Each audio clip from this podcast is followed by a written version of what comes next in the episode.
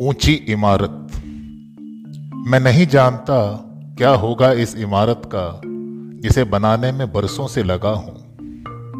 पिछले के पिछले सूखे की मार ने यूँ निकाला गाँव से कि आज तक ना जा सका। बूढ़े माँ बाप बीमार बीवी, स्कूल जाते बच्चे हर महीने करते हैं इंतज़ार मेरे मनी ऑर्डर का। सबसे बेसब्र होता है गाँव का महाजन और मैं आसमान छूती इस इमारत की छत पर खड़ा, देखता हूँ बौने शहर को।